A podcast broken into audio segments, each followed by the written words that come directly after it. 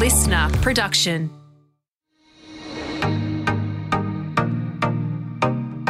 Hi, I'm Helen McCabe, the founder of Future Women, a club to connect, learn, and lead.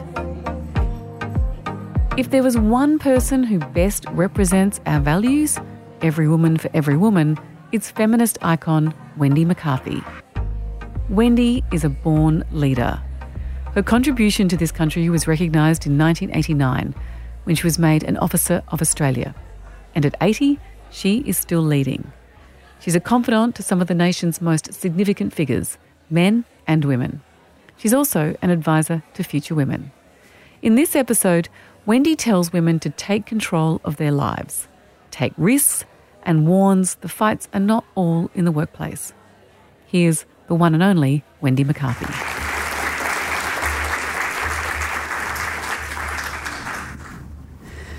Today I thought would be a good day to reflect on the changes that I've been part of for the last 50 years.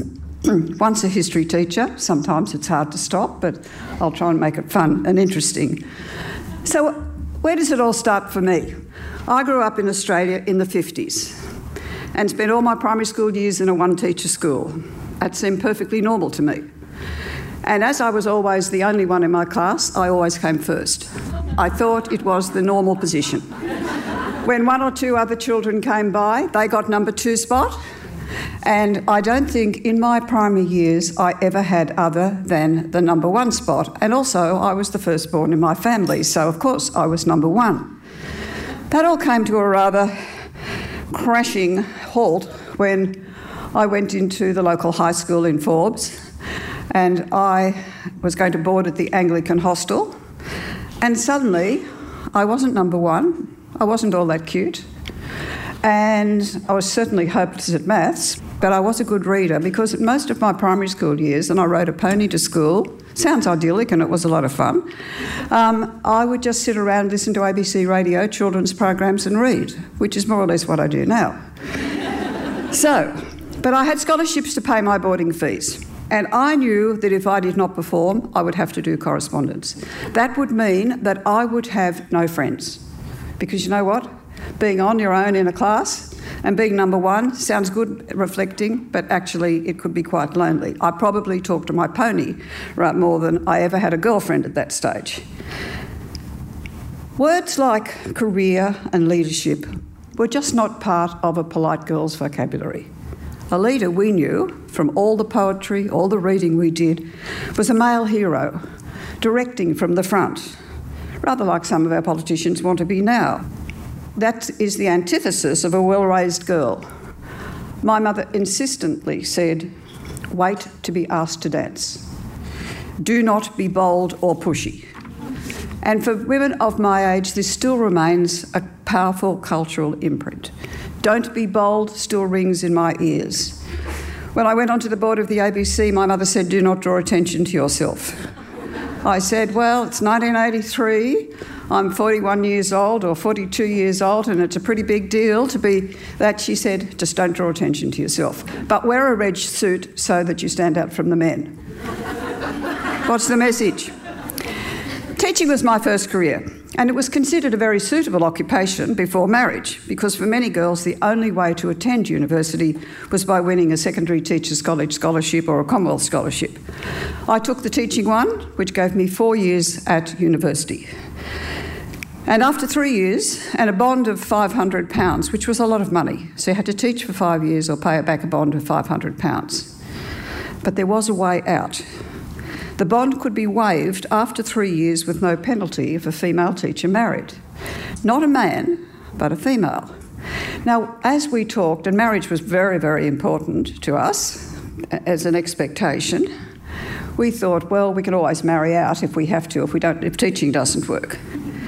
But of course, what it really said, and I didn't understand this for a long time, it confirmed the cultural expectations that work, let alone a career, was not to be the norm for women.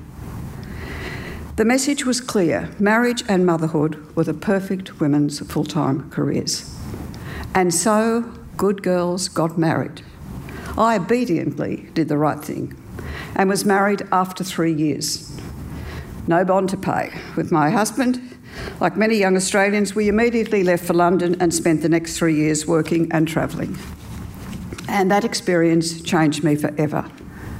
Because what I saw and what I understood is that the Australian model of being female was not a universal model, but it was a cultural invention of its own. And there were other options about how to be female. And I was determined to look at what they could be for me. We returned in late 67, and I'd been teaching in London and Pittsburgh, and I loved teaching a great deal. I was sure that this was to be my natural habitat, and I look forward to a long teaching career. I went to the New South Wales Department of Education as a teacher with six years' experience and ready to resume work. I also was newly pregnant and very excited and shared the news with the education clerk. The tone immediately changed. He lowered his voice. He explained slowly, just in case there had been some brain damage already. I was going to have a maternal brain. He said, You can only be a casual teacher because the New South Wales Education Department would not A, recognise my experience, and it was neither wise nor possible to be more than a casual commitment. After all, I was to be a mother. And mothers did not work. I'm talking 1967. As I left the interview after agreeing to be a casual, even feeling grateful for the job, I wondered how a child centred sector could discriminate against motherhood and fatherhood. I became a feminist as I walked out of the Education Department building up the road. However, as an interim thing, while I was thinking about feminism, which I'd been reading about in the US and the UK, within four days I was in the classroom, happy, planning to have a baby, settling into life in Sydney. And I joined the childbirth education because my next feminist act was I wanted to be able to birth the way I wanted I'd worked in places where women were doing it with mirrors and having their babies. Their husbands were present. In London, the kids in the street ran home at lunchtime if their mother was having a baby to be part of it. So I joined with a group of people, the Childbirth Education, which was a lobby group seeking birthing choices. It was deeply threatening to the medical profession, who wanted to keep control, which is not a new story. In May 1968, our first baby was born as we wished, drug free, and my husband present. It's hard now to imagine that birthing would ever return to an event involving only a woman, her doctor, and a nurse. It has become something for the extended family. I hear my daughter's friends saying 10 years ago, You mean you're not going to be at your daughter's birth? No, I said, She's going to do it with her husband. It's fine. And she said, Oh, the whole extended family. Birthing is an exciting family event. But these were my first two confrontations with the power of systems, education systems and medical systems, and the intractable thinking and the policy contradictions in them. The education system had committed to me. They'd given me a scholarship based on merit, but they wouldn't give me a job based on merit. And there's a difference. They recognised there was a skilled and dedicated teacher, and yet I could only return to my profession as a casual. It's such a double standard. This became a call to action for many women, many of whom were teachers, interestingly, and that was because we were the first and biggest group of educated women in Australia and we'd all experienced discrimination firsthand. And mostly we joined the Women's Electoral Lobby. That's what we founded. What I learned during this time is, though, is that systems can be changed and that personal is political. You have a personal experience which informs you. If you connect, learn, and lead, the theme of this conference, you find other people in the same place. And you get strength in how to be able to deal with seemingly intractable problems. I think of myself in 1968 pushing a stroller in a street march with a baby, then two, then three. They were passionate street marches with hundreds of other women and some good men. We were finding our voices, and it was easy to believe that the future was really rosy, would deliver equity and equality for women. By 1972, I was an active feminist, as I still am. What does that mean? Mostly, I apply a gender lens to opportunity and power. However, with the assurance of a youthful true believer in the early 70s, on a march I told Edna Ryan, one of my heroines who'd been at the forefront of many battles, that I was seriously confident that 24 hour quality childcare was just around the corner. She responded, If my three children's children had access to quality childcare, it would be a miracle. She was right. I was shocked that she could be so negative. She was right. I've just finished eight years as Deputy Chair of Good Start Early Learning. It's great, but we are not there yet. It was hard in 1963, though, in the staff room of a girls' high school to imagine what a successful like, might look like. A decade later of consciousness raising through women's liberation and women's electoral lobby has changed how we saw the world. At that time, though, most activity was directed towards government leadership. We didn't even think about business. In fact, where I came from, as a farmer's daughter, people thought business was a bit tacky. Everything was about the professions and about government. That's how you got change, and people's desires for their family, Karen's probably, mine, would be to have a professional, educated daughters, people to go in the professions.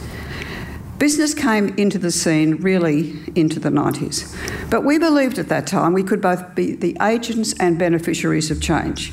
And that's why I was the, one of the founding people in New South Wales, was the founder of the Women's Electoral Lobby, which was and remains a feminist, non profit, self funded, non party political group.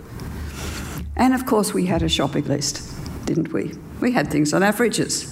They said equal pay, childcare, removal of the luxury tax on the oral contraceptive. Yes, it had a luxury tax of 33%, same as lipstick. What's the difference? Well, a lot of difference meant that women got pregnant because they couldn't afford it. Um, access to contraception, abortion, maternity leave, education of girls, anti discrimination legislation. And we just went shop, shop, tick, tick, tick, tick until we got the end. Leadership was everybody's business. And in 1975, we had International Women's Year and the UN declared it as a year. Until then, we'd had a day, like we get a day now for International Women's Day. We had a year and then a decade, 75 to 85. And in that year, feminism was recognised as a worldwide movement, which is why the UN came in behind it. And that helped establish the legitimacy of women's issues. Now, this is mostly for many of you before you were born or just when you, you know, there's no consciousness for you, which is why I want to tell you that these are re- relatively new phenomena we are talking about, but they're deeply steeped in history.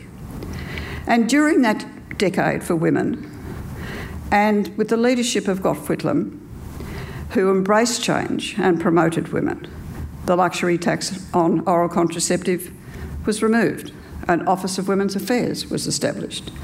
The Girls' School and Society report was underway to increase the retention of girls in school. Now, girls outperform way ahead of boys in completion of school. They outperform post school. In those days, I was one of 3% of women at university.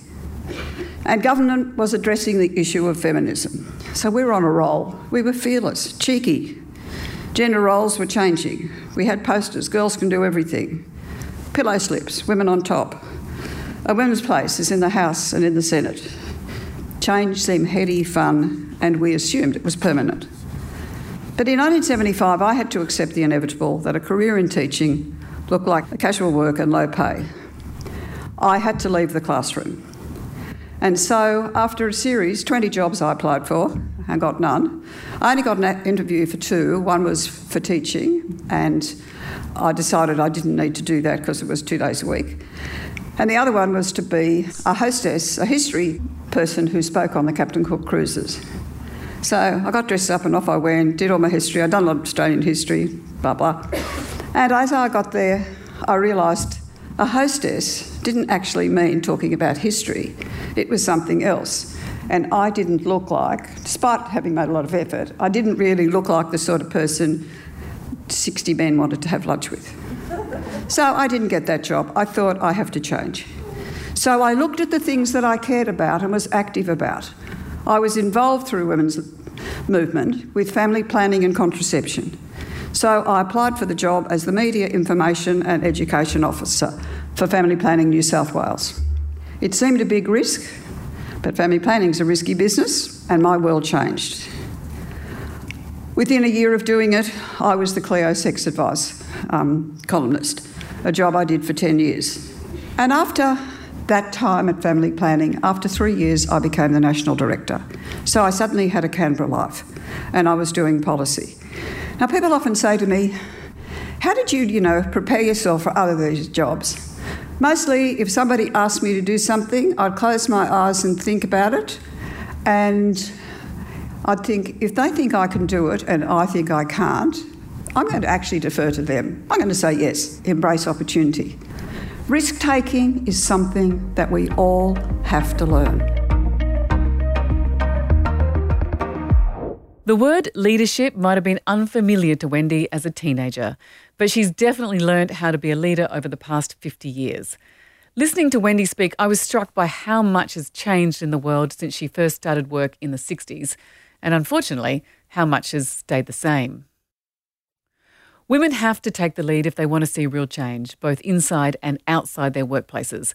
And this is exactly what Wendy did across boards, rights for body autonomy, and by mentoring others. But Wendy has no plans to slow down anytime soon. Here's Wendy. After I took my first board appointment in 1974, the company was put into administration 48 hours later. My husband asked me if I understood um, that we might be putting our house at risk. And I said, No, why would that be? He said, Well, you know, we jointly own this property. When pe- things go belly up, people come looking for the money. I learnt a big lesson. However, the company traded out of administration, and since then, I've had a big board career. But before that, I was doing executive and non executive roles. Like Karen, I'm bored with one thing. I'll always have a primary thing, it's usually my family. After that, it'll be my central career and the biggest commitment I've made. And after that, there will be things that I think add to the order of the world and the betterment of the world and the order and betterment of me and many other people. And I do like something that's a bit edgy every now and then. But from 75 to 55, 1955, I was an executive with some boards. And then I decided in 1955, when I left my last job as CEO of a law practice, that's a story for another time. How do I go from being a sex educator to running a law practice? Well, they didn't know much about sex either, and I didn't know much about law, but somehow or other we did pretty well. And established the portfolio career. After that, I called myself a consultant and a non executive director, and I set up McCarthy Mentoring 20 years ago, which my daughter now owns and runs. And that was a fabulous small business to create, and it was the third small business I created during that time because I could see that collective action was not easily done by young women at this time. They needed independent, trusted advisors to help find their voices and to be able to challenge the status quo. Last year, 18, I decided to end my non executive board career. I was doing an interview with a company director magazine, and Narelle Hooper asked me how many boards I'd been on. And I said, Oh, I don't know. Anyway, I went away and counted 34. I thought, time to move on. So I'm moving on and reinventing myself. Not sure what that is yet, but uh, I'm working on it. But what I want now to talk about is what are the inheritance and the legacies for people in Australia today? And what are the disappointments? And these are the things that I've thought about a lot. Change for women has not occurred in the way many of us who campaigned so hard imagined it would.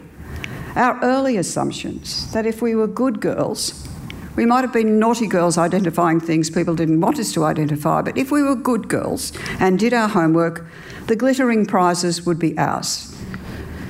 If we followed conventional male pathways, that's where we'd end up. That has not turned out to be true.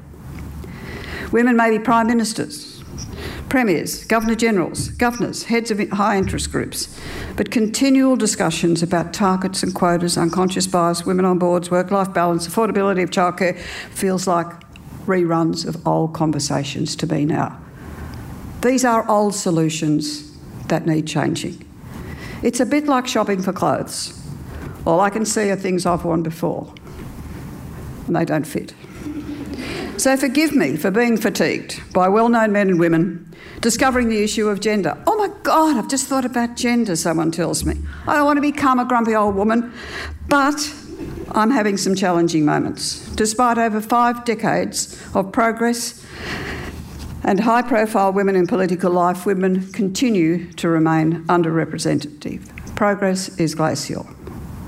I know that every generation needs to do its own thing, but I, wonder, I worry that you may squander the fruits of feminism for fear of speaking out. The early women's movement was framed as a human rights issue. Policies were developed, equal opportunity, particularly in the public sector, and there were quotas. I was made deputy chair of the ABC as part of a quota. But guys, I'm not going to be a token. I'm there five minutes and I'm changing things. You just need the door to open. That's what you have to do. So we have wicked problems and exquisite dilemmas. Leadership cultures have been slow to respond to the aspirations and styles of female leadership. But the lack of educated women for leadership roles is not a supply issue. Do you hear that? It's not a supply issue. It's an issue of demand. You have to shape the demand to get your space in the decision making in this country. There are plenty of suitably qualified female candidates. We ask, need to ask why they are not selected. And we can look across the Tasman at Jacinda and say, here is a woman who was mentored for 20 years by Helen Clark, who was the Prime Minister, female Prime Minister before her, who has been allowed to grow and has taken agency over her growth to be the person she is. Not some hollow man who is trying to fill up the spaces with rhetoric. She is who she is, and that's what we see. And most of us fall in love with her because we know that is the best way to be. But we're still struggling in a public way. And problems we thought had been addressed are re emerging. Maternity leave. We fought for years to get maternity leave, but now I see women walking away and not taking it, deciding it's all too hard. Childcare is still problematic. Part time work often becomes the response, and this can be limiting in a future career. And I have to say, I, I did part time work for eight years. And I refused to be defined by it not being available, but as I've told you, I had to change my career. So, why are you accepting second best? It's in your power to change. Why establish a career before motherhood? I ponder as I see a savvy young women opting for the mummy track, despite the reality and consequences of women's increased longevity. I'm nearly 80, and I'm not going away anywhere in a hurry. I still want to have a voice and get on with it. I wonder why women opt for full time wifedom when the odds for enduring marriages are not good, especially in unequal relationships with one income. Use your brain. 13 years is the average Australian marriage. I know Mr. Smith looks fabulous, but there could easily be another Mrs. Smith. So, why do the new thing by changing your name and take the name of the man you married. He may not be there for a long time. And you've all grown up with understanding brand. I was Wendy Ryan. I changed my name and I had to establish a new brand, Wendy McCarthy. I mean, that was a silly thing to do, but I didn't actually know that you could do it. I thought you had to take the name of the husband. And why do it? Don't tell me about children and passports and that. Easy. Decide which brand you're going to be. And the best relationships are always relationships between equals. And if Mr. Smith can't hack it, you might have to have a closer look. My generation saw ourselves in a documentary without a script. We made it up as we went along. And we thought change was inevitable, incremental, and linear. It's not inevitable. You have to be advocates for what you need and lead the change to the future you want. It's hard to lead change if you are in a relatively powerless and without funds kind of position, but most, mostly we can find the means. We did things for ourselves, we didn't ask other people. And there are still intractable issues for you to deal with. I made a commitment to myself two years ago that I would never ever address, no matter who the audience was, an audience without raising what I think is a terrible slight in New South Wales. It's around reproductive rights. The World Bank is fond of saying that the greatest education, the greatest contraceptive in the world is education. The pill comes second. Access to termination of pregnancy is third. I remember taking my first oral contraceptive, thoughtfully provided by a friend, no medical intervention because, you know, they wouldn't give it to a single woman. It was, you know, one of those sort of kickers that would make a horse infertile after a short time. Anyway, I was in love. I'd survived one unplanned pregnancy and I was swallowing this like there were no tomorrows. And it was un- the fact that you could have a contraceptive unrelated to a sexual act was breathtaking. Because many women of my age, remember visiting the underground abortion clinics, and they're still there, some of them. 30 phone calls from public telephones to arrange the visits. There are no public telephones. Driving to distant suburbs, passing through double doors after prepaying cash for the procedure. It was humiliating, shameful, and degrading. An experience to bury in the deep recesses of consciousness. It remains a call to action how can it be in New South Wales that abortion is still on the crimes list? We are the renegade state in Australia. God help us, even Queensland has changed it. Margaret Sanger in 1883 said, No woman, she was a social reformer, no woman can call herself free who does not own and control her own body. No woman can call herself free, thank you, until she can choose consciously whether or not she will be a mother. This is the kind of feminism that should make sense to you. It's the kind of feminism you discover when for 30 years you've worked somewhere, you've been one of the people, one of the boys, one of the crowd. And suddenly you find people aren't necessarily hearing you, your voice isn't heard, or you happen to notice that you're not paid enough. It's often suggested that's because women lack ambition. I don't think that's true. What I want to say is support what Anna Fels said in her Harvard Review piece about Do Women Lack Ambition? Women refuse to claim a central, purposeful place in their own stories. They shift the credit elsewhere. We're seen as generous when we do that. It's silly, it, but it's generous and silly and they shun recognition. And without earned affirmation, long term learning and performance are rarely achieved. Women are now experiencing the most powerful social and institutional discrimination in their early 20s and 30s after they've left the educational system and begun pursuing their dreams and ambitions. It's exactly the time when you may marry and have children. And you have to decide are you going to downsize, hold on to your ambitions, or downsize them? and often that happens when you're a new parent. We don't have to conform to existing practices, whether we define them as male or historic doesn't matter. My own experience is that we do not identify our ambitions until later in our professional lives, when children have been raised, a good reason for not waiting until late. Sexual identity has settled, and the capacity to manage relationships and do things described as feminine is no longer in doubt. It's often then that the mastery and resilience required for mature leadership is within our reach. There is no need to be in a hurry. I could never have imagined my current career as a working grandmother. So, what's the task at hand? Ensuring full participation of women and girls is the greatest unfinished business of the 21st century. And that's another challenge for you. It has to be everyone's business. Despite some acknowledgement from men of this, it is poignant that only 10% of the ticket buy- buyers in most events like this are men. They are not going to save us. They may support us and love us. They're not going to take the lead.